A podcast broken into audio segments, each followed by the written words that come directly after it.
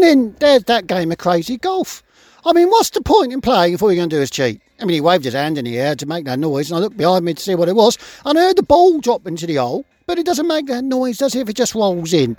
And he got his cape trapped in the elevator's doors.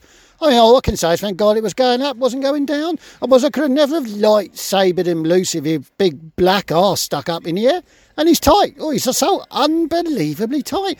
I mean, did a Jedi mind trick on a waitress just to make her believe he had given her a big tip. I mean, she was so grateful to him. She really was. It was terrible. I mean, it was excruciating to watch.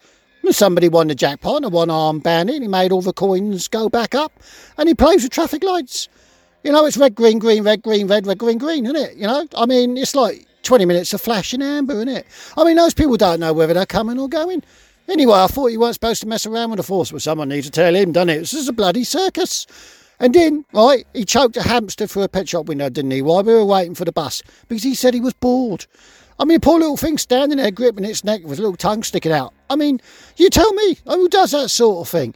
Oh, I've heard of the dark side, haven't I? But this is the Ministry of Silly Walks.